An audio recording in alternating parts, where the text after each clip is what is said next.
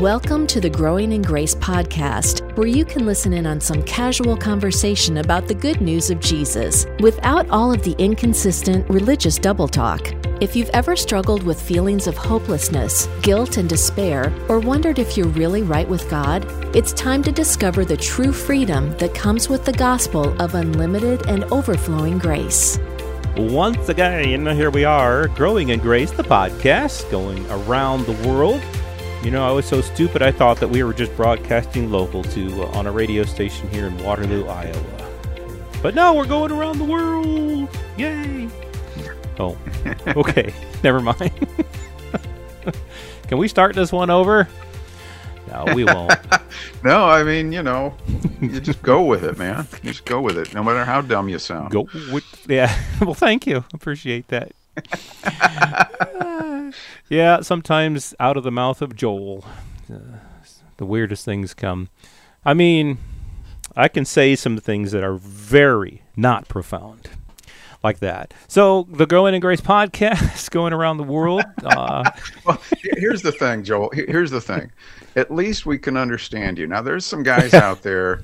We're from the southern United States and they have this southern drawl and they do Christian podcasts. I'm not going to mention any names, but I remember telling one of the guys one time about uh, how we kind of knew each other from afar, and he kept thinking that I was saying fire. Far from afar. yeah. Oh, how did we know each other from afar? I said, no, afar. Anyway, it, that conversation went nowhere, probably like this one. I was uh, watching a video, and I won't get into this because it would be too time consuming, but just about the Southern accent and how there's different Southern accents, but how each one evolved. Eh, but it began with the British people who came over and settled there, and just the different accents from England, and, and then anyway, how just how it all evolved, and it was quite enlightening and, and kind of funny too anyway, that's neither here nor there. uh, well, I, I find it a little bit fascinating when it comes to accents from not only our own country but around the world. Yeah, I do too, because I, I lived in England when I was a kid, and for being a, a, a country, and even if you include the whole United Kingdom, uh, not just Great Britain, if you can, if you take the whole United Kingdom, so much smaller than the United States, they have I don't know, twenty thousand different accents over there. I mean, there's there's a lot of accents in a small uh, area, and it's it, that fascinates me. And I like watching videos where someone like does all the accents. One person is like doing all the accents from the different regions in uh, over there. It's just it's pretty cool. But well, uh, even like in Boston, I mean, the, oh, yeah. the first people who landed in Boston, the, the the husband and the wife they ate a hot potato and burned their mouth and somehow that translated across the generations. Well well um, what uh, uh, john john f. Kennedy wasn't he from massachusetts? Yeah massachusetts yeah. And my parents had this album when i was a kid um, oh my goodness what was it? But it was it was a john f. Kennedy and per it was like a I think, and then I think the same people did something on Reagan, but it was just it was a comedy thing. I, I can't even remember the specifics of it, but I just remember John F. Kennedy, the person who was doing it, said, "You drive a hot bargain," and and that's pretty good. Yeah, and, and but the whole thing. Oh man, I'm gonna have to look that up. But that was hilarious. The the whole it was just a comedy album, just on the life of John John F. Kennedy, just made up stories, but so, we got uh, some more serious things to talk about, like how you need to be giving 10% of your income to a church. Otherwise, you're under the curse. Uh, God won't bless you, and things are just going to go bad if you don't give 10% of your income to a church. Isn't that right, Cap? Isn't that what the Bible says? It's it's a funny thing, Joel, because it's it's a big deal out there in the world of, of church and and uh, church corporations. Um, it, eh, boy, I can I, am having some bad memories here from before my grace days on this, but um, it's it's not in the Bible. That that's the amazing part about all of this is it, it's it's not in the Bible. Right.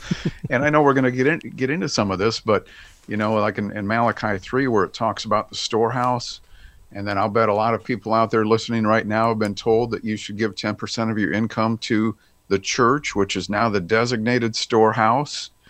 Um, but the, the the Bible doesn't say any of that. It's just it's just so fabricated.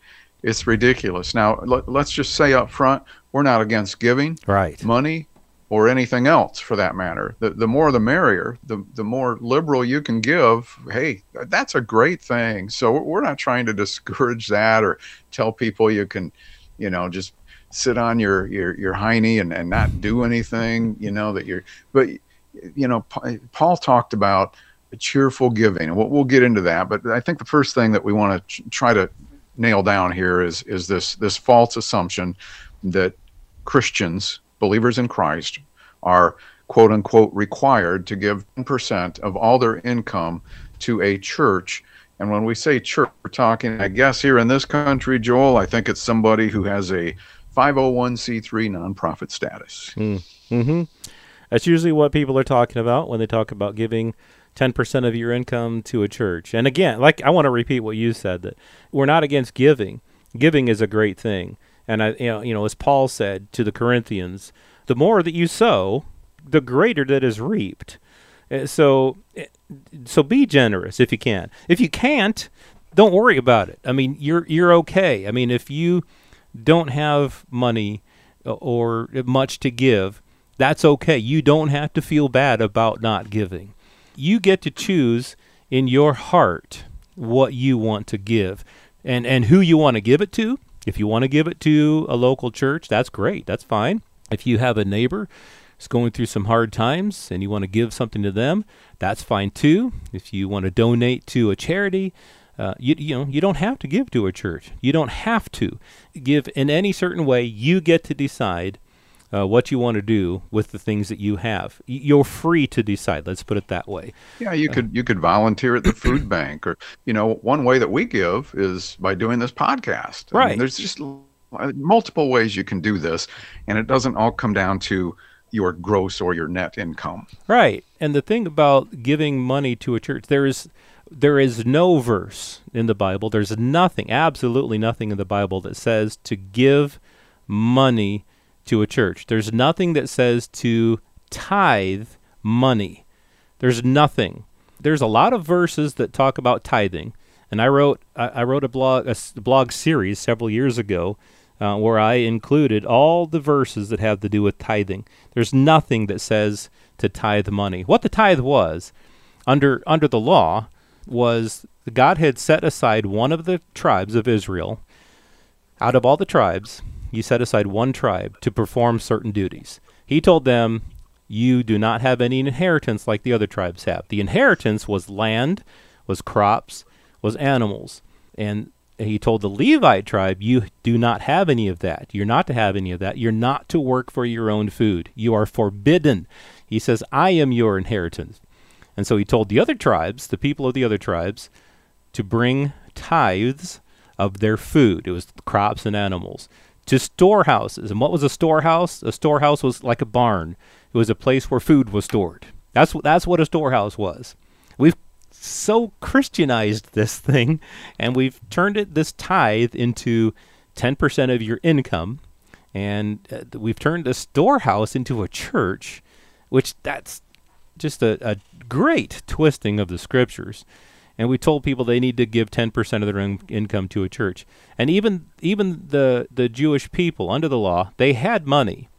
They had a money economy. They bought and sold with money just like we do today. You've heard the word shekel. You've you've heard all these money terms. They had money. They did not tithe of their money. They t- only tithe of the food. Uh, and and the, the the Levite tribe themselves were to give 10% of uh, of that to the priests, who uh, a small portion of the Levites. And so when when Malachi came along, people had been forsaking not just the tithing law but other laws. And Malachi came to say, "Hey, knock it off. Bring your tithes to the storehouse, so that there may be food." You notice that it says food in my house. That was the food that was meant to feed the Levites. See, the Levites lived among all of the tribes. The tribes were all spread out into into their own distinct tribes. The Levites lived among each tribe, and so they could go to the storehouse get food to eat. That's really what that was about. And so if you'll do this, God said, I will make the windows of heaven open so that there will be more than you can, uh, you know, more blessing than you can ima- than you can imagine. Uh, he's just saying he's going to make it rain, and so there's going to be more food than they're going to need, so they don't have to worry about, uh, you know, withholding their tithes. They're going to be able to eat. Everyone's going to be okay. That's really what Malachi three was about. Yeah, and that that's putting it pretty simply. I mean, the Levitical tribe, the Levites, where the priests came from. Not every Levite was a priest, but they were part of that tribe. Right. And they were worthy of receiving the tithes of this food to take care of them. As you said, they, they lived among the people. They didn't have their own fields like the other tribes did. And so that tenth of the food from the other tribes was going to support the priestly tribe of the Levites. Simple as that. I mean, and you could even make a case if you go back one chapter in Leviticus. Uh, Leviticus. got the law in my mind. Um, in uh, Malachi chapter two, the chapter before the one that everybody points to for tithing in, in Malachi three, that it starts out by saying, "Now this this message here is is for the priests," mm-hmm. and it never really stops and says, "Okay, I'm done talking to the priests now." Now I'm going to talk to all the Christians. Um, it doesn't even say I'm going to talk to all the Jewish people and the other tribes. It, it, it, so you could even argue that maybe he was coming down on the priests about their their, their unwillingness to, to, to follow that that principle or that law of, of tithing.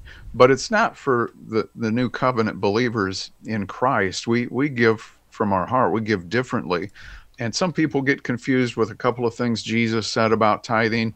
But, you know, again, keeping in mind that the, the old covenant in Matthew, Mark, Luke, and John, for the most part, was still in place as Jesus was walking the earth as a man.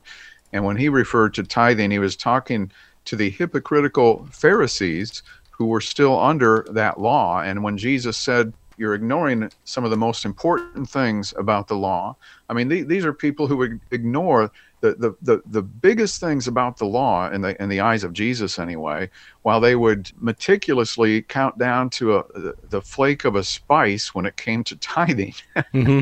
and mm-hmm. and he and he jumped on him about that, and he said, yeah, you, you should tithe because you're under the law, but you shouldn't neglect these other things that are every bit or even more important, and, and so I just thought I would throw that in there, Joel, because some people want to say, well, Jesus said we should tithe. Well, he no, he didn't really say that. He said that to the Pharisees who were under the law at that time, um, because tithing became a part of the law. And I know some people say, oh, tithing began before the law.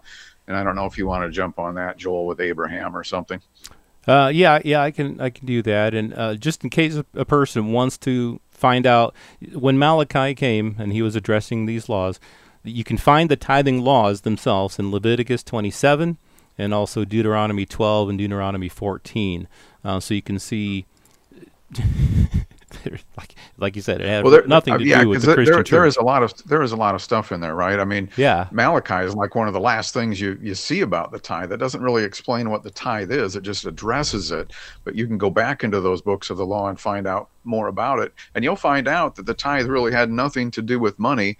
Although, if your tithe, the, the food that you were going to uh, commit to the to the Levites, if it was too far to travel, you could turn your tithe into money. Right. Um, and and so there's all kinds of stuff like that in there. Yeah, and that's in Deuteronomy 14, and and you could take that money. So you take your tithe and exchange it for money.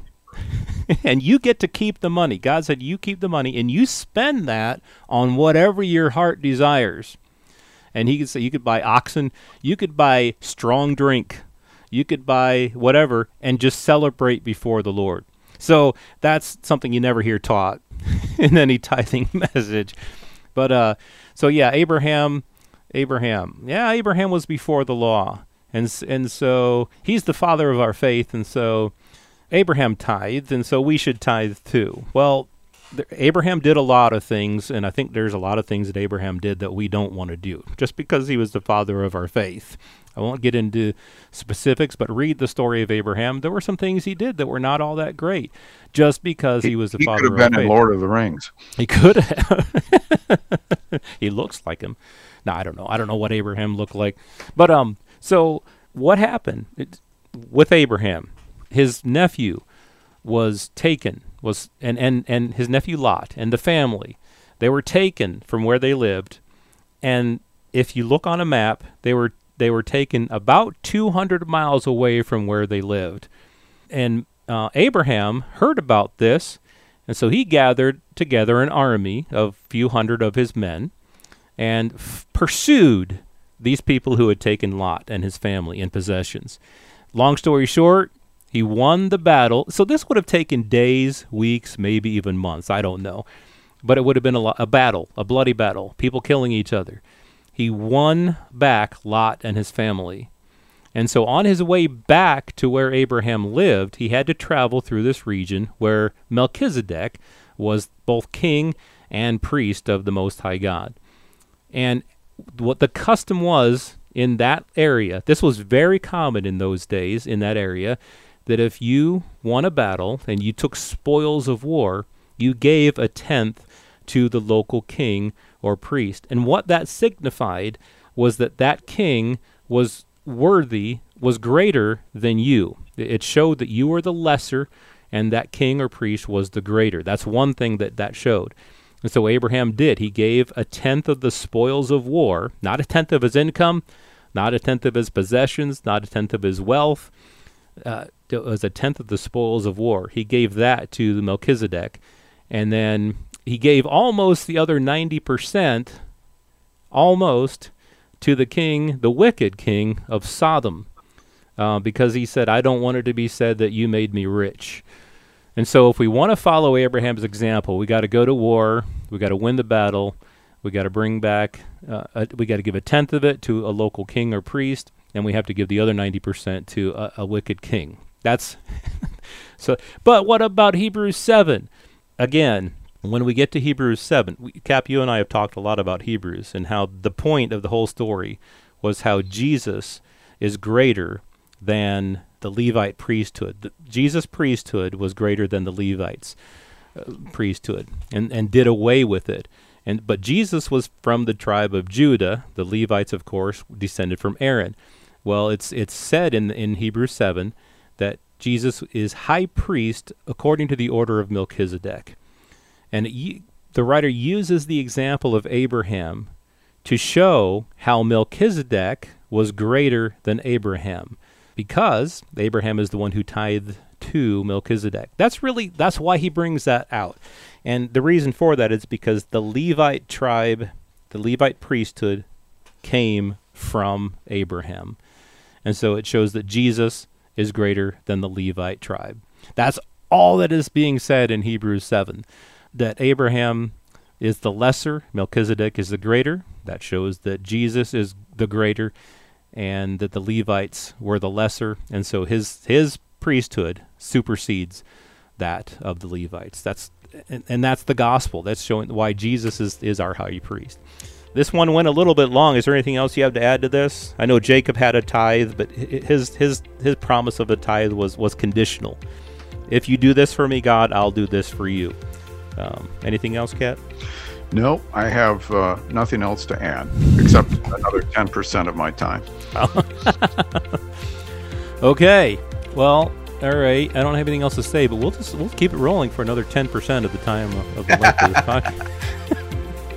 Just kidding. Just kidding. We're out for this one. Hope this has been enlightening for you. Uh, it's I love talking about this stuff. But we'll have more in our uh, false assumptions series coming up next week on growing in grace.